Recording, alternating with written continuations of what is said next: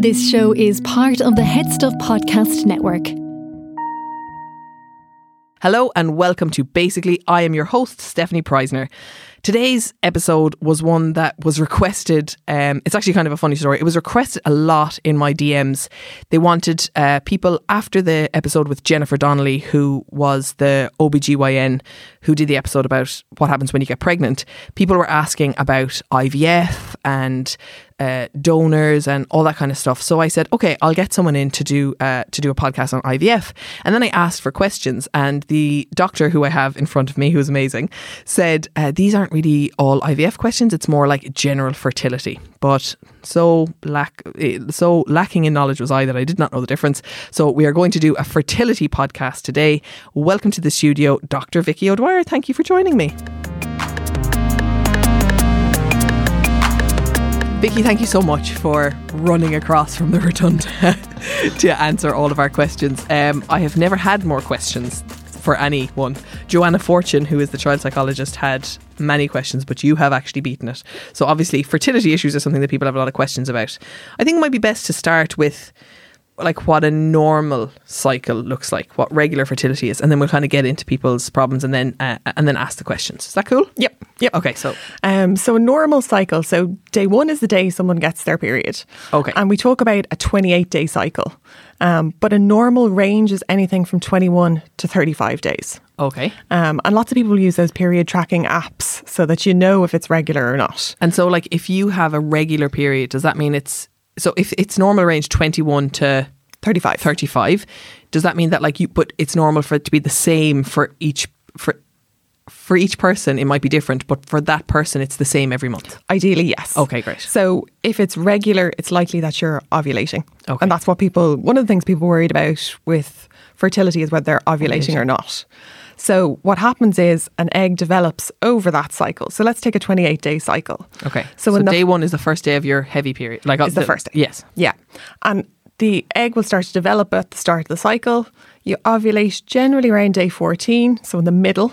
Okay. Um, and so what's happening during? So during the bleed, you're actually starting the process again. yeah. Because it So- kind of feels like naturally, like the day you stop bleeding, it would w- be when the cycle starts, but it's the first day of bleeding. It's the first day. So Okay. that's day one of your cycle. If you ever see a gynecologist, the first question they're going to ask you is, when, was, your last period? Yeah. And no one ever has the answer. That's They it. always take out the phone, have a look.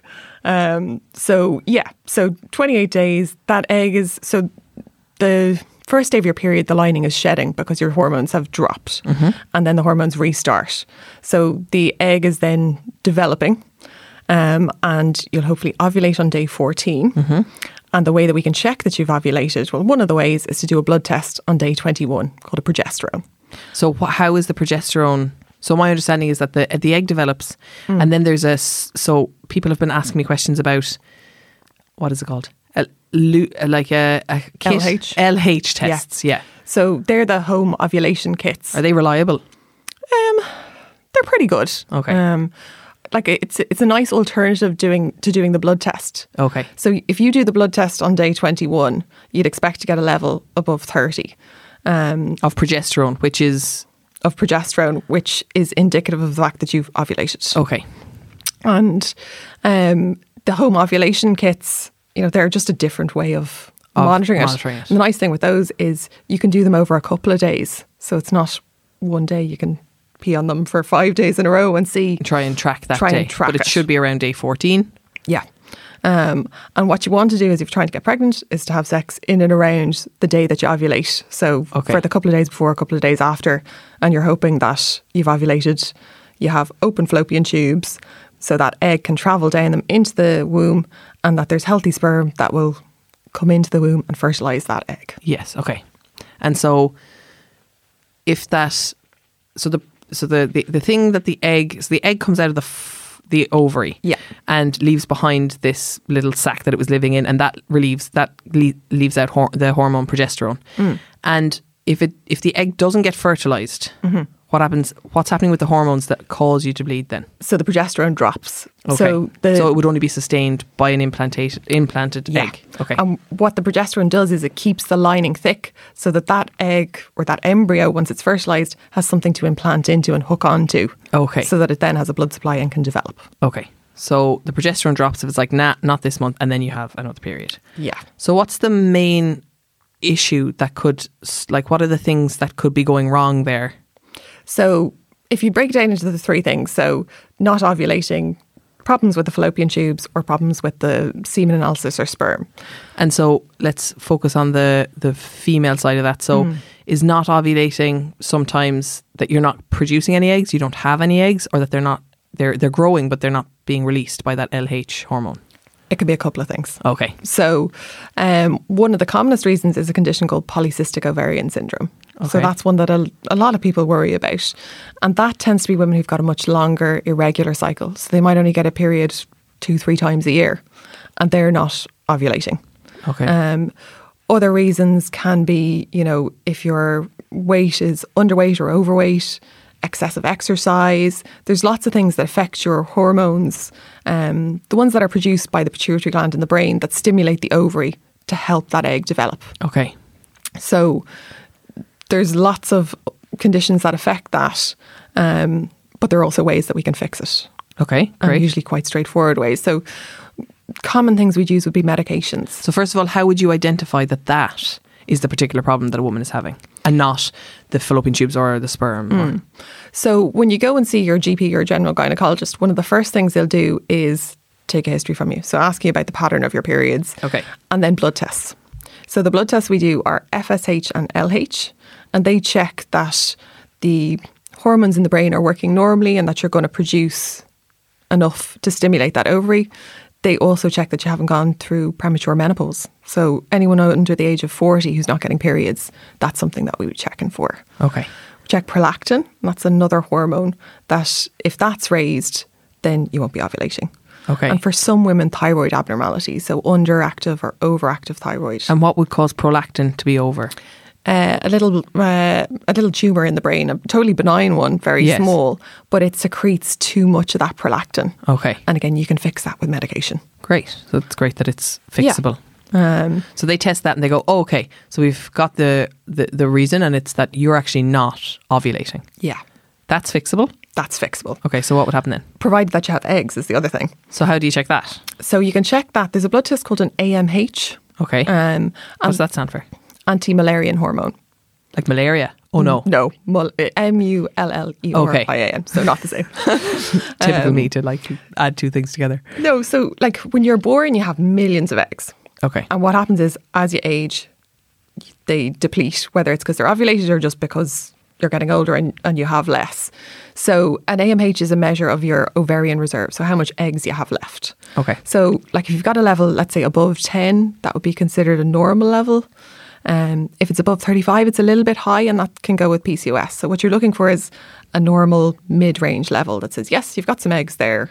And what if, if what if that is too low?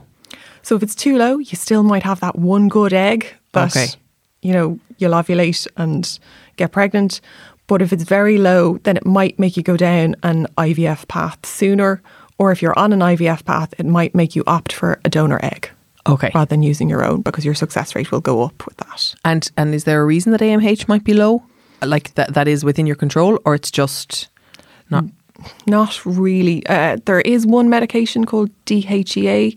Um, it's an androgen that's sometimes used by fertility specialists to boost your AMH. But for most people, when your AMH is low, there's not much you can do about it. right, okay. So there's a little bit of, you know, get pregnant when you're young. And I suppose life gets in the way. You know, people think, I haven't met the right person or focusing on my career. And sure, I'll wait till my late 30s into my early 40s and I can still have a baby. But that's not true for everyone. Right, okay. So, like the ideal time to have a baby is in your 20s. Yeah. But the average age of a first time mum in Ireland is about 32. Okay. Um, so, like, if you're under, let's say, under the age of 35, it's normal to try for up to a year to get pregnant.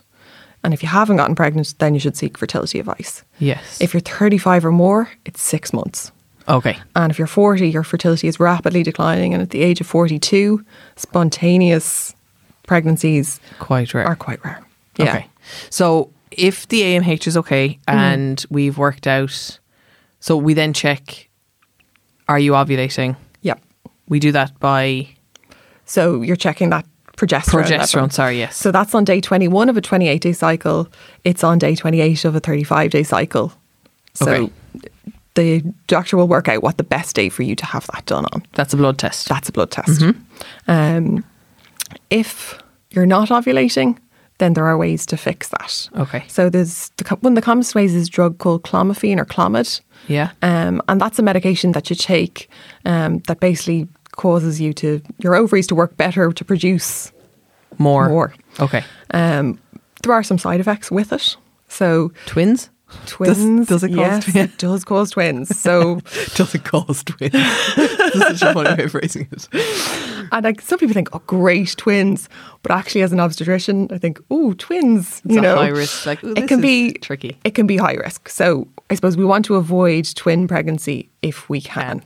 what you want is one one healthy baby. Yeah. Um. So risk of twins with clomid is somewhere between five and ten percent. Okay. There's also a small risk of the ovaries hyperstimulating, where they swell and cause pain. Um, Oh, wow. and that can be a problem. So, risk of that is a bit lower. It's probably 1% to 3%. Yeah. So, if you're on those medications, you can do a thing called follicle tracking, which is where you do an ultrasound to watch the, follicles, grow. develop. Okay. And what you'd be hoping is for just two follicles. If you get more than that, then you'd advise the person Stop taking this. stop taking it. Well, you're only taking it from day two to day six, but you'd say, look, don't try and get pregnant in this cycle Why? because they're likely to get twins. Because if you, or triplets, even What if they're like, uh, no, I'm, I want to risk that? I wouldn't advise them to risk it. Okay. particularly like if you ended up with triplets, you know that's a really high risk pregnancy. Okay. Um, and you know you can go again with the next cycle with either a different medication or a lower dose. okay. So another one we sometimes use is a drug called letrozole, um, and that's used works the same way as Clomid, but often used for women with polycystic ovarian syndrome because they tend to hyperstimulate Okay. with Clomid a little bit more than anybody else, um, and the letrozole seems to work maybe slightly better and safer. Okay. And again, you're taking it in that window of day two to day six of your cycle. And what if they're like, is there ever a case that like follicles are developing, you're tracking it, and then they just don't get released? Yeah, so you can uh, you can I suppose artificially uh, Release. affect that process by giving a trigger injection. Okay. Um, and if you give that trigger injection around that day 14 window, you'd expect that the egg release is triggered within 24 to 36 hours. Then you can time Yeah, to the have sex, at that stage. Or if you're going down the route of IUI, which is like a What does that stand for? so intrauterine insemination. So it's the step before IVF. Oh, is it where this is going to sound really crass, but is it kind of like turkey basting? You kind of inseminate yourself. No, so you don't actually. Okay. So what you do is you're given the medications to cause the egg to develop. You're given the trigger injection, and then Is the trigger injection the LH? Yeah. Thing? Okay. Yeah. So um, it causes that LH surge, Surge, yeah. which um, so it's actually a HCG trigger injection, but it causes that LH surge um, to release that egg. And then what you have is if you're in a male-female relationship, the male partner produces the sperm. You'll have some same-sex couples who'll use a donor um, for donor sperm, or some women embarking on the IVF journey um, without a partner who are also using donor sperm. So what they do in the lab is they take the sperm out of the semen and sample, put it in a culture medium, put it in a little tube, and then like when you have a smear test done, Okay. they look at the woman's cervix, pass a little tube through, and inject, and they release that sperm directly into the womb. Once the egg has been, or no, before the egg. So in that window of Okay. 24 to 36 hours where you think it's Gotcha. released. Okay. Um, and that's also used for unexplained infertility. So where you've done your check, so you've got someone who's ovulating, they've normal tubes and their partner has a normal semen analysis but they're not getting pregnant, then IUI is often a, a good first step for them. So does that happen where it's just unex? We just don't know what it is. Yeah, so 20% is unexplained. That's so frustrating. Mm-hmm. Yeah. Yeah. I hate when I go to like a doctor and I'm like, what is the thing? They're like, I remember having a smear test, like cervical check, you know, having my smear test once and being like, I can't remember what I was asking her, but it was like, why is something? She was like, you know what? It's just a very mysterious place. And I was like, please don't tell me that my uterus is mysterious. Turns out actually I had hypothalamic amenorrhea, um, Okay. which is I was underweight and I lost my period for three and a half years. Um, so that's what it was. But she just said it was a mysterious place. Um, okay, so we know that we can. So if it's the ovulation, we can we can check that Yeah. by checking the the the prolact the the, diff- hormone the profile. hormone profile. Yeah. and then identify that that's the problem, and those are the way that we we, we would fix fix it. Yeah. The other issue would have been fallopian tube. Yeah. Okay, so how would we check if that's an issue? Why would that be an issue, and how do we fix it? So, a couple of reasons it might be an issue. Okay. So, if you've had an infection in the past, so things like chlamydia, gonorrhea, the infection goes into the tubes, causes scarring, and Okay. causes them to be blocked. Right. Um, another, Could you have that without knowing? yeah, unfortunately, Oh, right, yeah, okay. a lot of chlamydia infections are, you know, asymptomatic in women. But if you did an STI check, would it come up? Yeah. It Yeah. doesn't like happen, damage you, and then disappear. Usually not. It, Okay. it should show up on on an STI screen. Sorry, I'm just taking a drink of water. Yeah, okay, so it could be that. Anything else? Um, endometriosis. yes. so that can damage the tubes. Um, and then other kind of infections within the pelvis or scar tissue from previous surgery. Like, let's say you've had an appendicitis and your appendix ruptured, right. then that can cause some scarring. Right. um, because because of the rupture, because of some surgery or So when it ruptures, it releases pus into your pelvis. Oh, God. Yeah. Nice. So having appendicitis, not necessarily, but having appendicitis where the appendix ruptures, ruptured. That can, be difficult. Yeah. Um, Okay. And is there something you can do if there's a tube damage? Not really. So But you have another tube. yes, but usually both are damaged. Right, okay. So they're very close together. They're In my close. head, like they're like totally separate, like a graphic. but- Um, so it's har- it's not impossible to fi- fix, but harder to fix. So I suppose the first thing is to see are they blocked or not. So there's three ways to do that. okay. So the first one is a thing called a HSG. Okay. So what that is, where like when you have a smear test done, Mm-hmm. we inject dye through the cervix. it's a My little bit, wrists are weak. it's Right, a okay. little bit crampy and uncomfortable, Yeah. but very quick. Done by a radiologist. They then take an X-ray. Okay. And what you get is this lovely picture, hopefully, of the dye going into the womb and spilling out the tubes, so Okay. that you know that they're open. Brilliant. The other way to do that is a thing called a hycosi, which Mm-hmm. is same process but using ultrasound and a fluid that shows up on ultrasound. So you inject it and you watch and you see Okay. And is there a difference or it's just different doctors prefer different things? different yeah. Yeah. Yeah. Different doctors do different ones. Yeah. Um, and the third way is to do a laparoscopy. Well, that seems invasive, is it? Yeah, so a laparoscopy is a surgical procedure. So you might wonder, well, why would we do that rather than the others? So the reason we do it is, let's say you've had a HSG or a hycosi and it doesn't look like the tubes are open, Okay. but you want to confirm it because sometimes the tubes can spasm okay. and that's why you don't get a result. So that I think might if I had mean- one of them, I would spasm because that sounds like a really uncomfortable procedure. yeah, it's a, it's a little bit uncomfortable, Yeah. but most people tolerate it fine. Yeah. um, and we cover you with antibiotics just to prevent any infection. Um, but the laparoscopy, so that'll be one group. The other group is if someone, if you think they have endometriosis, Right. So if they come to you and they say, "Look, I've got really painful periods." I get pain in between my periods. I get pain when I have sex. They're all symptoms of endometriosis. Mm-hmm. And well, you could try the HSG first. That's someone you're more likely to offer a laparoscopy to. Okay. Um, so then you've made your diagnosis. And if the fallopian tubes are- have an issue, what would we do? We're probably looking at going down the IVF route. Okay. Um, there are. Go on. Sorry. Um, it's difficult to unblock them. So you can have tubal surgery. The success rates aren't great, and there's very few centres that offer that anymore because the success rates with IVF are so high. Okay. So you're probably better off going, Going- straight to well IUI or IVF. okay. And we'll get to the IVF thing because I know people have loads of questions about it. And then the third thing that could be wrong is The semen analysis. semen analysis. So sperm develops over a 12 week period. Okay. Um, and what you what you want to see is that you have enough sperm. They look healthy. They're moving and they're moving forward, Okay. um, so that they can travel up and fertilize that egg that's in the womb. Um, so I suppose common reasons that you might not get a normal semen analysis. So things like there's lifestyle things you can change. So reducing your alcohol, don't smoke, healthy diet, normal weight. Um, certain things like you know people who do lots of cycling heats up Oh, wow, the okay. testicles not good for the sperm so maybe you know easing off on the cycling and doing something else in the gym might help Um, That's fascinating. And there's other, I suppose, things that can help. Like well, the Wellman vitamins are really good. They're available in most pharmacies, and they contain selenium, zinc, uh, omega three, lots of vitamins that can boost sperm Sure. quality. Um, but I guess realistically, if the semen analysis is abnormal, you're going down the route of ICSI, which is a specific type of IVF tailored to couples where there's a male factor in the infertility process. Does that mean that you have a donor or it's No. no?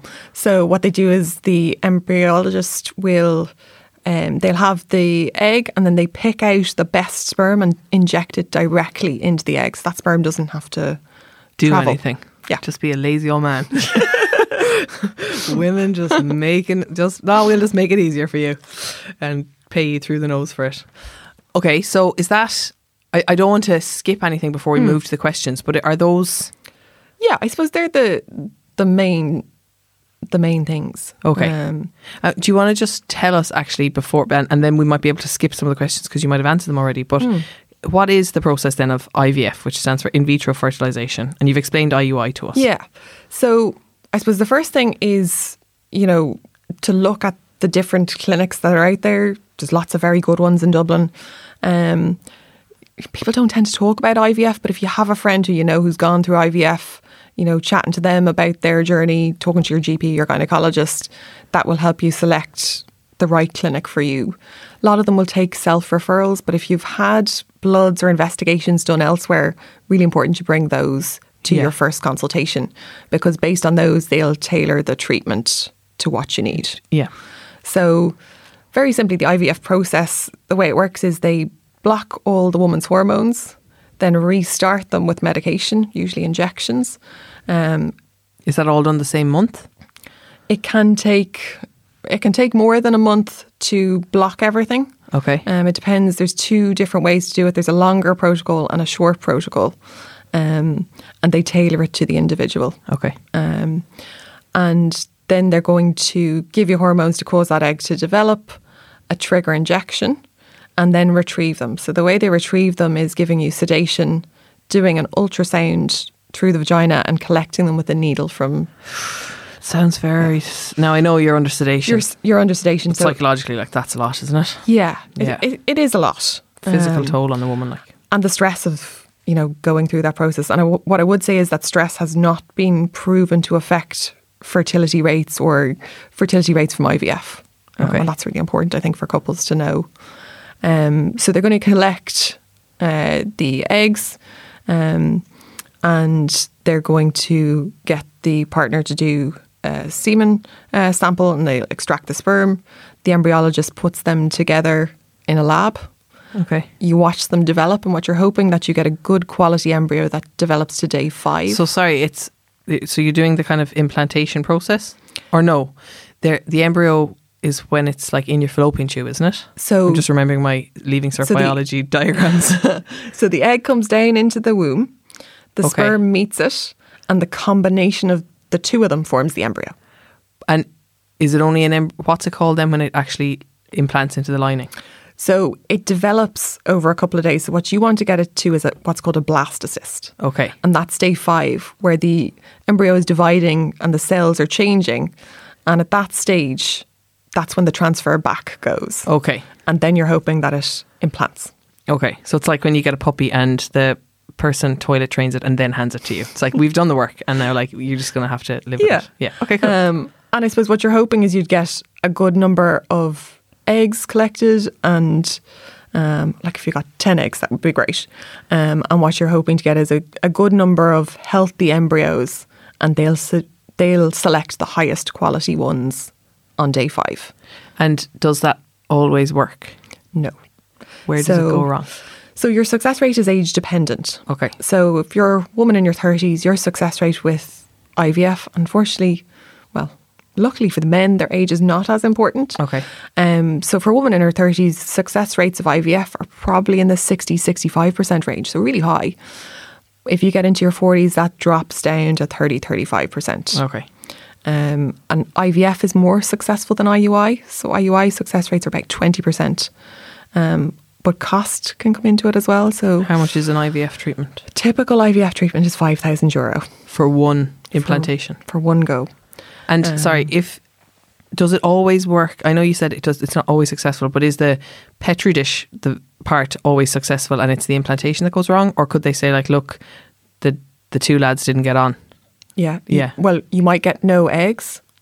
Okay, You might get no healthy embryos. and have you still wasted your five thousand euro then? Yeah. Oh Jesus. Um, IUI is about 1100. Okay. Um, and ICSI, which is the one where they inject the sperm directly in, is about 5,500.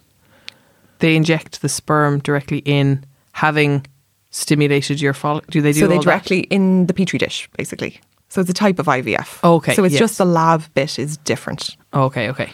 But that's a lot of money, isn't it, for It's a something lot to of not money. work? Yeah.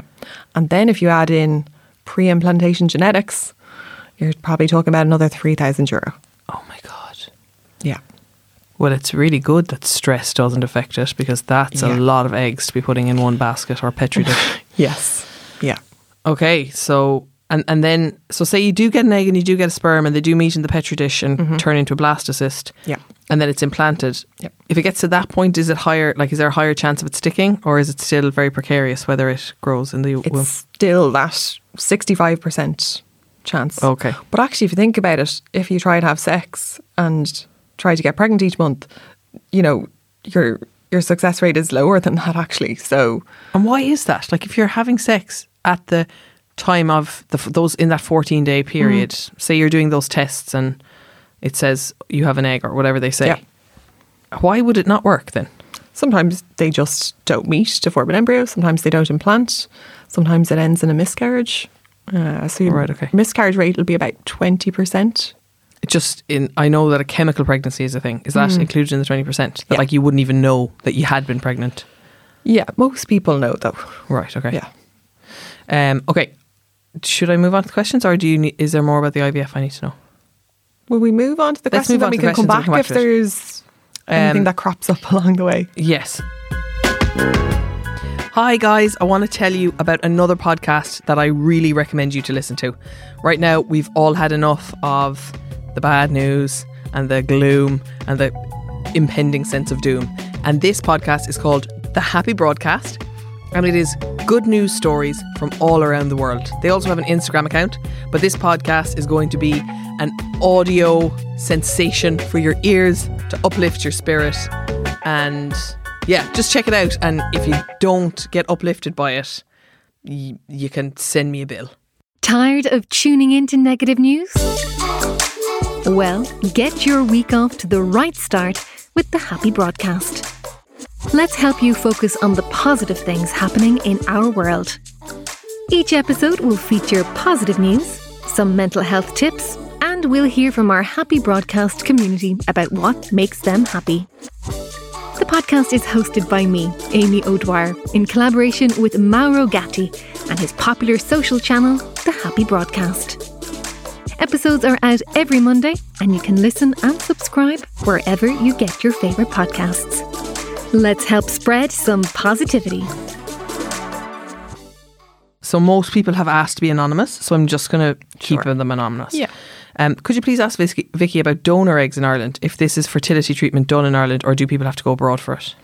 So the I suppose the law in this is that you can use a known donor egg. So let's say your sister was to offer you one of her eggs. Okay. or a friend, that's allowed. If you want to use an anonymous donor egg, then you do have to travel to Europe. So I think it's Spain, uh, and there's some countries in Eastern Europe. That- um, And do you do you go and get the egg and bring it back physically, like in it, or how Mm. do they do this? Or do you have to do the treatment then over there? yeah, so you do your cycle there. Okay. Um, and what they do is, like, if you're picking a donor, they match it to your characteristics. So they, you can say, look, I've brown hair. I want I'll pick a brown donor haired. with brown hair. Okay. Um, so often the children will look pretty much exactly Like because you, you, probably if you're using a donor egg, you're using your partner's sperm, so presumably or yes, Okay. Yeah. Yeah. So some people use both donor egg and donor sperm, but yes, you can use donor egg and his sperm. Sperm. Uh, next question. I'm about to start treatment for embryo transfer. Is that IVF? What Yep. we talked about? Yeah. Um, hopefully for a third child. I've been working on my fitness, going to small group training through Zoom, weights, cardio. I don't want to lose the benefits, especially the endorphins for my mental health. Is it okay to keep this up? Are there any times I should be careful? For example, during the two week wait. I was very much advised to stay still when trying for my first child. And any information on acupuncture? Um, so the first one around exercise, yes, you can exercise. Um, I suppose shortly after you have the egg retrieval, like they're putting a needle through the vagina into your ovaries, you're probably better to take it easy for a couple of days after that, Yeah. just for discomfort. And again, after the transfer, couple of days up to a week, just taking it easy. Like going for a walk is fine, but I wouldn't be doing CrossFit. Mm-hmm. Yeah. Um, and then acupuncture, I suppose there's less objective evidence about acupuncture, but A lot of I think it- anecdotal it, evidence, does. yeah. Like definitely helps. Okay. Um, I'm 35, I have two children I conceived relatively quickly within two to four months of trying in our early 20s. I'd love a third, but for various reasons, I would like to have a bigger age gap, so I would be like 37 conceiving. Is there anything I should look out for in bloods or investigations to check my fertility? And if so, where would I access these? We've already said that, haven't we? The AMH, the prolactin, and your doctor will know. Yeah, and like I mean, if you've had two spontaneous pregnancies before and you have a regular period, you probably don't even need the tests. But if you wanted to test a hormone profile and maybe an AMH, Um, I'm a 28 year old girl with no children. In the next two to five years, I plan on having children, but I have a real life fear that when the time comes, I won't be able to get pregnant. I'm tur currently taking the combined contraceptive pill, and I know there's evidence that it doesn't affect fertility. Is there anything I could or should be doing to improve my chances of conceiving when the time comes? Okay. Folic acid. Folic acid, very important. yep, take your folic acid. Uh, everybody thinks they're going to be infertile. If you talk to any obstetrician, they think they'll be infertile. But, you know, the pill doesn't affect your fertility. So it does block ovulation. Does that mean that and- you've more eggs then when it comes time to ovulate? Because they haven't been No. happening, no? No. So, what sometimes happens though, is someone comes off the pill and then they're not getting periods, and it's that the pill has masked the fact that they don't have a regular cycle, Okay. and that they maybe were never ovulating or sporadically. Um, so she's fine to stay on the pill. Um, Yeah, because I was thinking I wasn't on the pill. I haven't been on it. But when I had the hypothalamic amenorrhea, my period was gone for three and a half years. And if I had been on the pill, I wouldn't have known that. yeah, exactly. So I would recommend to that girl, based on my experience, to maintain a healthy body weight. yeah, Yeah. Um, and I suppose there's other contraceptive options. Like if you went with a coil, that doesn't block ovulation. You can take out a coil and get pregnant the next month. Right. Okay. So that would be another option. Um, but as you said, the folic acid is really important. So the 0.4 milligram over the counter one um, and the higher dose one, the 5 milligrams for people who have extra risk factors. So if their BMI is over 30 or um, they have a history of, I suppose, risk factors for spina bifida or anencephaly. Okay. Um, and their doctor would advise them and prescribe that. uh, It's a prescription, the higher dose one. okay. But otherwise, the normal one for at least three months prior to pregnancy and for the first three months. So, or just keep taking it. Like, there's no harm in Yeah. taking it. Um, I'm a 32 year old single woman considering sperm donor as an option for fertility. I could find my male partner in years to come, but I'm afraid it'll be too late um, and I'm useless at dating. Uh, just want to know what my options are in Ireland regarding this. So, yes, you can have donor sperm in Ireland. Um, How much is that? Do you know? I Probably don't know, actually. Yeah. Um, I guess it'll be part of an IUI cycle. So, it's probably in and around the 1100. Right, but I okay. don't know the specific cost of actually the donor So they probably, sperm. if you get IUI, do they give you the sperm or do you have to find the sperm yourself separately? No, they'll, they can do that for you as part of the process. Oh, cool. Yeah. So she does have options there. She does have options. Um, three failed ICSI. Oh, That's is that the ICSI. ICSI? Okay. Yeah. Three failed ICSI, low motility, and never had embryos to freeze. Approaching 40 and wondering is there any point trying again? Clinic suggested donor sperm, but it's not something we want to do after discussing it with the clinic counsellor. Yeah, it's hard to comment on, I suppose, individual cases, but motility is basically the sperm, ar- the, s- the sperm aren't swimming, so they're injecting them in. That's why they're Yeah. having ICSI. Um, I can see why they're suggesting donor sperm because it'll increase the sec- success rate. And if she's 40, you know, time is important for her as well. Yeah. But, you know, that's a decision that they have to make as a couple, you know. so three failed ICSI, that's like what? We're nearly 16 grand or something now? yeah. Yeah. That's very difficult. It is very difficult, and a lot of the fertility clinics have psychologists that will support people on that journey, and and that's important too. Um, but I guess they're left with that decision of going with the donor sperm, Sperm. which will give them a higher success rate, or trying again. But having had three failed ones, it's, It's- difficult to know to know. whether another one Would be any more would be any successful. more successful. Yeah, I'd love to ask Vicky a bit about natural fertility and conceiving before the need for treatment, if possible. When do you need to start considering treatments? What can you do to improve your chances before you have to go down that route? I'm at that stage in life where we are trying, and I feel like it was never a known thing. It's actually quite difficult to conceive naturally. Well, we've talked about that. Yeah, and I think, you know, as I said, if you're in your 20s, early 30s, there's a 75% chance that you'll get pregnant within a year of trying. Okay. So, you know, the usual things healthy lifestyle, low alcohol, one cup of coffee a day, unfortunately, no more. Um, healthy about weight decaf? and. Yeah, decaf, Decaf is absolutely fine too. Um, anonymous. I have embryos frozen in a flirt- fertility clinic. Can the embryologist determine the sex of the embryos? So that's not allowed in Ireland. Okay. You're not allowed to choose the gender. Oh, right. What is the likelihood of the embryo surviving being frozen? I have three. Uh, it's probably 92, 93%. Oh, sorry. So does that mean they've already done the bit where they? F- Yeah, so actually, I didn't say that. So you can freeze eggs or embryos. So, like, let's say if you had someone who unfortunately has a cancer, Okay. and they're going to undergo chemotherapy, which is going to affect how their ovaries function, they can have eggs uh, Frozen. frozen. So they go through the stimulating, collecting, and they freeze the eggs. but you can also, if you have a partner at that point, do the bit where the sperm and the egg meet, and then freeze that, Yes. which has a which is better. So it used to be that the success rate of frozen embryos was significantly better than frozen eggs, but actually the technology has come on so much that they're fairly equal. Okay. Um, are you more fertile after a miscarriage? I wouldn't say more fertile, but what we normally recommend is when someone has a miscarriage that they wait for their next period, and part of that is so we can date the pregnancy. Okay. And then they can try again whenever they feel ready. Like there used to be I mean, years ago they used to say, Well, you have to wait a certain amount of time. You don't. You're probably better off just to Go for it. go for it. Like if you feel Whenever like, you're ready for psychologically ready it. for it, yeah. exactly. yeah, yeah. Um, I'm after receiving my first dose of Ax- AstraZeneca. She also asked this to Luke O'Neill, so um, and he gave his answer. I'm currently trying to get pregnant. If I fall pregnant before I see, receive the second vaccine, will this affect my baby?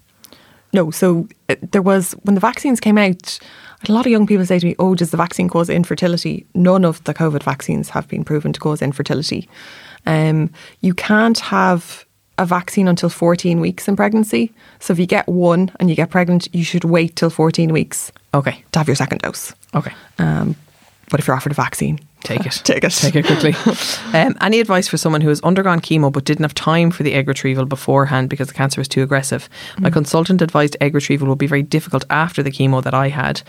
But I'm just turning 30 and my partner and I aren't ready to start having kids. I'd like to freeze the eggs, but I don't know where to start or if we would have any success. Um, yeah. So again, it's going to come down to does she have regular periods and what is her AMH? Okay. Um, and if she's regular periods and a normal AMH, then she could get pregnant without any extra treatment. There are some people that go through chemotherapy that affects the ovaries that still go on to have a spontaneous pregnancy. But if in doubt, it's worth having the tests and seeking fertility advice early. Okay. We still have about seven questions, eight, and we're running out of time. Um, It's like rapid fire round. I was wondering if you could ask Vicky about the fertility options for same sex couples in Ireland. Yeah. So as I said, IUI, donor sperm, um, and we've lots of same-sex couples who are going down that route. Um, if it's same-sex male couples, then that's more complicated because They have to find. Uh, a donor to give the eggs and a surrogate, and that may or may not be the same woman. oh wow. Okay. Right. Um, so surrogacy, you know, a They're lot of basically people, offering their of their their vessel, like you, I'll carry it, but they might not offer their egg. Yeah. Um, so you know, I've I know people who've gone to the US and gone down that route um, For the surrogate, for the surrogate And the egg. and the egg. Okay. Yeah. We are six years trying to conceive. One failed ICSI, two cancelled ICSI, age 37, but egg quality seems to be an issue. Would, an, would also any information for someone with diminished ovarian reserve? So probably donor egg.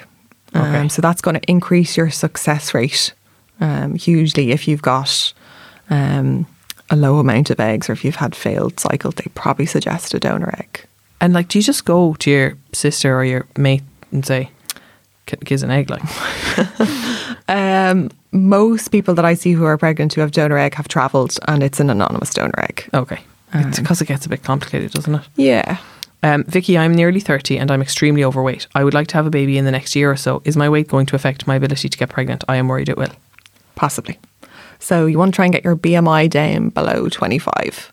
Um, if you're overweight and you're getting a regular period, it's probably less likely to have an impact. But yeah, it can affect fertility. does it make you high risk in pregnancy then? yes. Okay. So high risk for high blood pressure, diabetes, cesarean section, other interventions.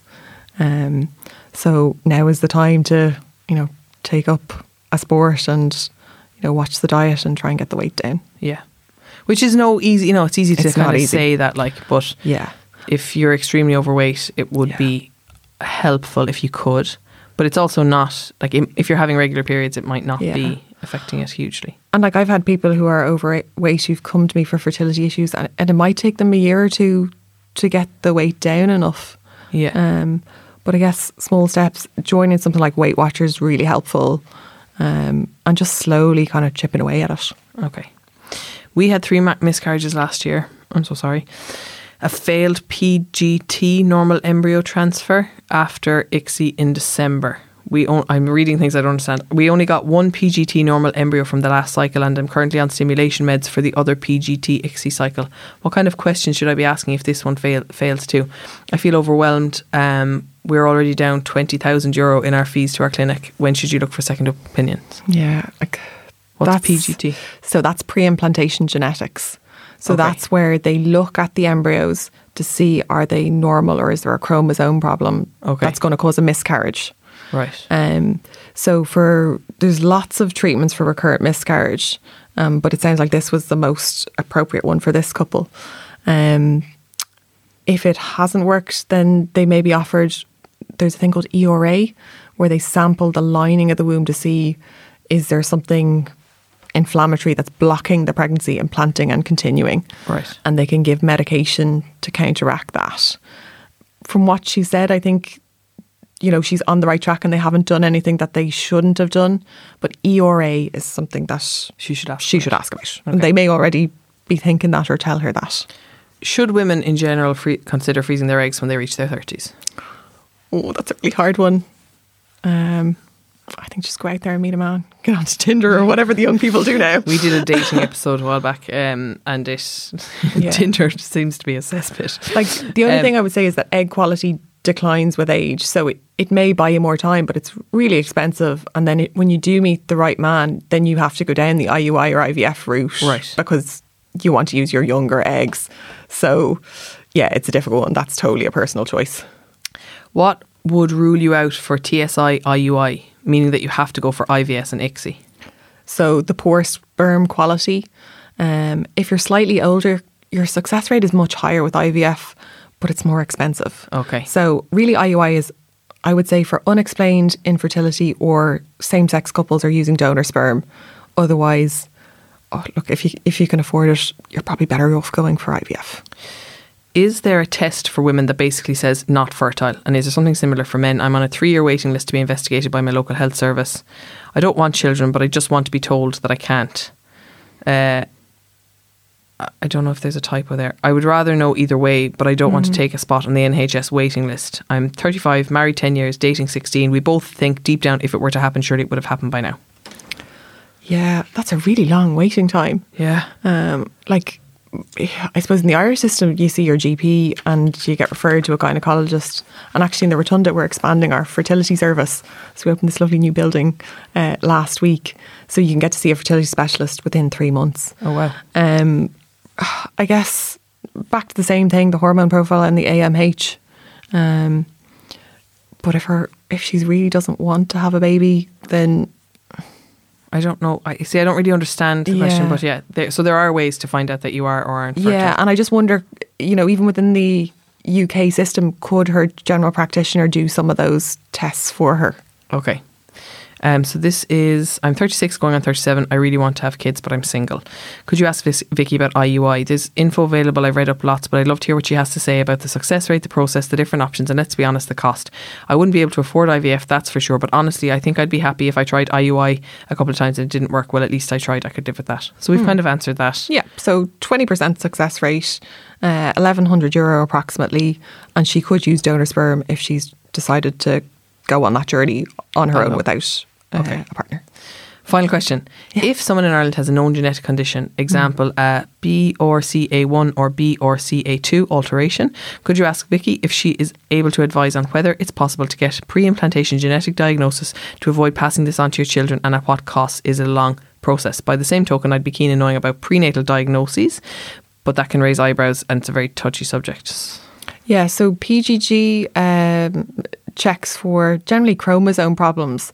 Um, so if they know the gene, uh, yes, they can check for it. I'm not 100% sure about BRCA specifically, so that's a breast cancer gene. Okay. Um, but a lot of the ones, if you know the gene, it, it may be possible to check for it. Um, so just check with the individual clinic uh, to see if that's a specific one that they can do. Okay, great. And what is she saying about prenatal diagnosis? Is that like checking if the baby has something wrong and then Yeah, so what that checking for means. chromosome problems where they've got an extra bit of material. So, like one that's compatible with life would be Down syndrome. Okay. But there are others that, That are not. Are not. Okay. Um, and, at what point can you check for them? So, as part of the embryo stage, Okay. before when it's still in the petri dish, the embryologist can check to see are there a normal number of chromosomes Is that in IUI or IVF? in IVF. Okay. Yeah. Thank you so much. That was that was like me putting you in Who Wants to Be a Millionaire um, or The Chase or something. Thank you so much. You're very welcome. it's a bit shocking that like we don't learn this in school, particularly Mm. the first part of the podcast where we talked about like what a cycle actually is. Yeah. Like Yeah. that's bananas.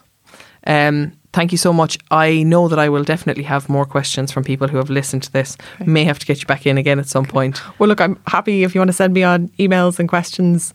Uh, I'm happy to answer them. No problem. Great. Thank you so much, Vicky. You're Leave it welcome. there. Thanks a mil. That was this week's episode. I hope you enjoyed it. And I have a surprise for you.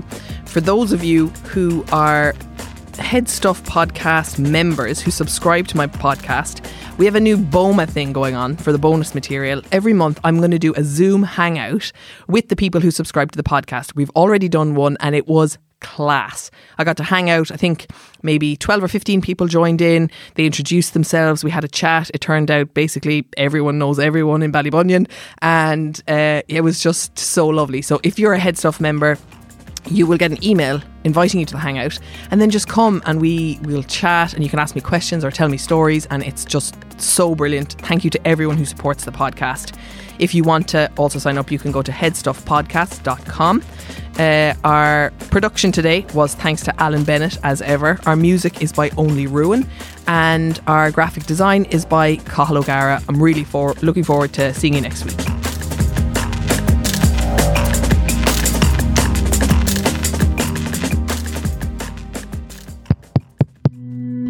This show is part of the Head Stuff Podcast Network, a hub for the creative and the curious. Shows are produced in association with Headstuff and the Podcast Studios Dublin.